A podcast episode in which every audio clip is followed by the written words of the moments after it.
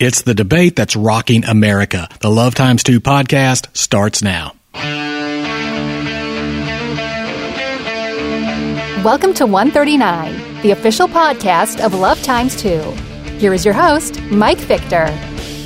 Hey, welcome to the Love Times 2 podcast. We've got a really tough issue to discuss today, so I'm just going to jump straight into it. If you've been paying attention at all to the news over the last six months or so, you know the cultural debate over abortion is alive and well across the United States. And that's a really good thing because when everything is just quiet, that means the status quo is safe and sound. And for the U.S., let's face it, the status quo is abortion. So when you hear a lot of discussion, that means the status quo is being challenged. Now, a big part of this discussion centers on what happens to an unborn baby who happens to be born alive after an abortion attempt fails to kill that baby. And let's just stop and get our heads around this for a second. These are babies that survive an abortion attempt. They're literally born alive. And now we're actually debating whether these babies should be allowed to live or whether they should be actively killed or medical treatment completely refused so that they die. In reality, this is a discussion about infanticide. There's no getting around it. Uh, this is the killing of a fully alive baby. Everybody gets that. I really believe everybody gets that.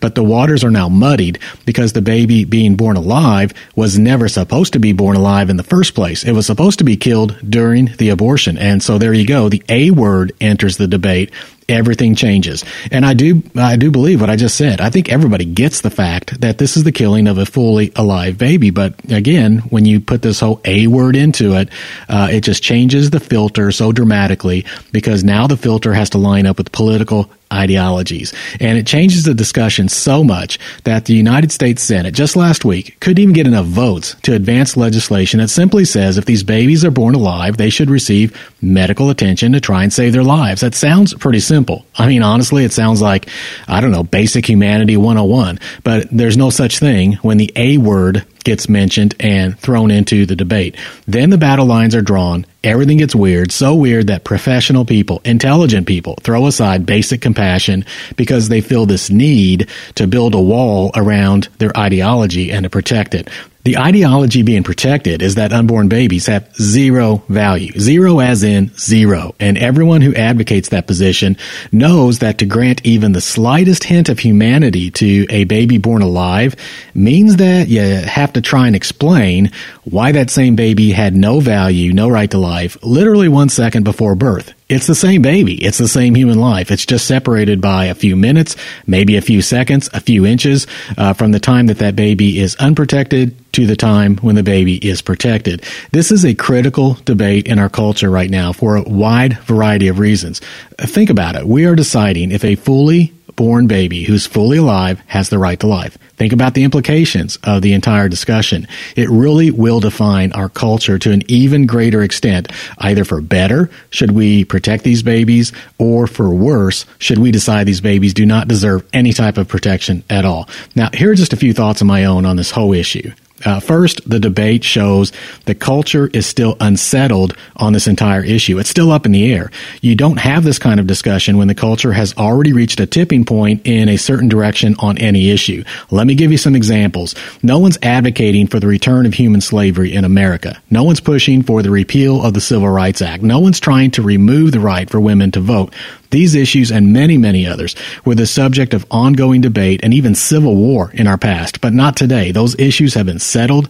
Uh, abortion and the issue of born alive babies has not been settled. And this is exactly why this debate is continuing. Remember, abortion is the status quo. So the debate means the status quo is being pushed really, really hard. And as I said previously, that's good news. Second, the discussion underscores the core issues that abortion supporters cringe at. It's the great stumbling block that they simply can't get around, and that is the humanity of the unborn baby. Show the smallest child a 4D ultrasound and ask her what it is, and I guarantee she'll point to it and she'll say baby. We can all see it. Uh, us, the smallest child can see it. We can all see it. We know what is being destroyed in an abortion. Use all the different terminology in the world that you want to, and I've heard just about everything. Uh, I can just tell you, hey, let's get real. We know a human life is being destroyed. And again, this is why the born alive issue is so objectionable to abortion supporters. There is no debate that what has been born alive is a baby. The debate is simply over whether you can kill that baby or whether you can't. Keep turning the clock backwards by seconds, minutes, hours, days, months. There's the continuum in which the baby that has been born has always been a baby. Or let's go the other way. Turn the clock forward on a baby that's been born alive.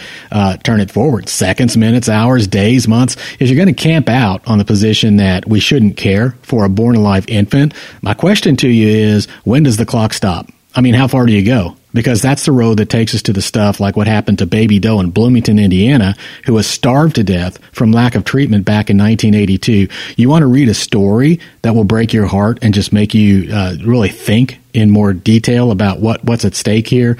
Google uh, Baby Doe, Bloomington, Indiana, 1982, and you'll see stuff that will just horrify you. Third, the door of opportunity remains wide open to persuade the culture on the intrinsic value of every single human life. That value rests in the unshakable truth that every human life is created in the image of God. We're not cosmic mistakes. We're not valuable because some other person or some politician says we're valuable. We're valuable because God made every single one of us. And if we miss that part of the discussion, we miss this huge opportunity to affirm that all human dignity rests in the God in whose image we are all made. Rich, poor, black, white, men, women, disabled, disfigured, disowned by the world, fill in the blank. We are made in his image. We are miracles, and that's why we're valuable.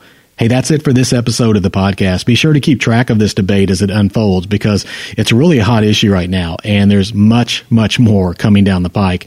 Uh, you can also share this episode with your friends as a way to start your own discussion within your network. And don't forget to subscribe to this podcast on Apple Podcasts so that you never miss an episode. And always remember, change the culture and the politics will follow. This has been 139, the official podcast of Love Times 2. Join us in the journey at lovetimes2.org. That's love, the letter X, and the number 2.org. Thanks for listening.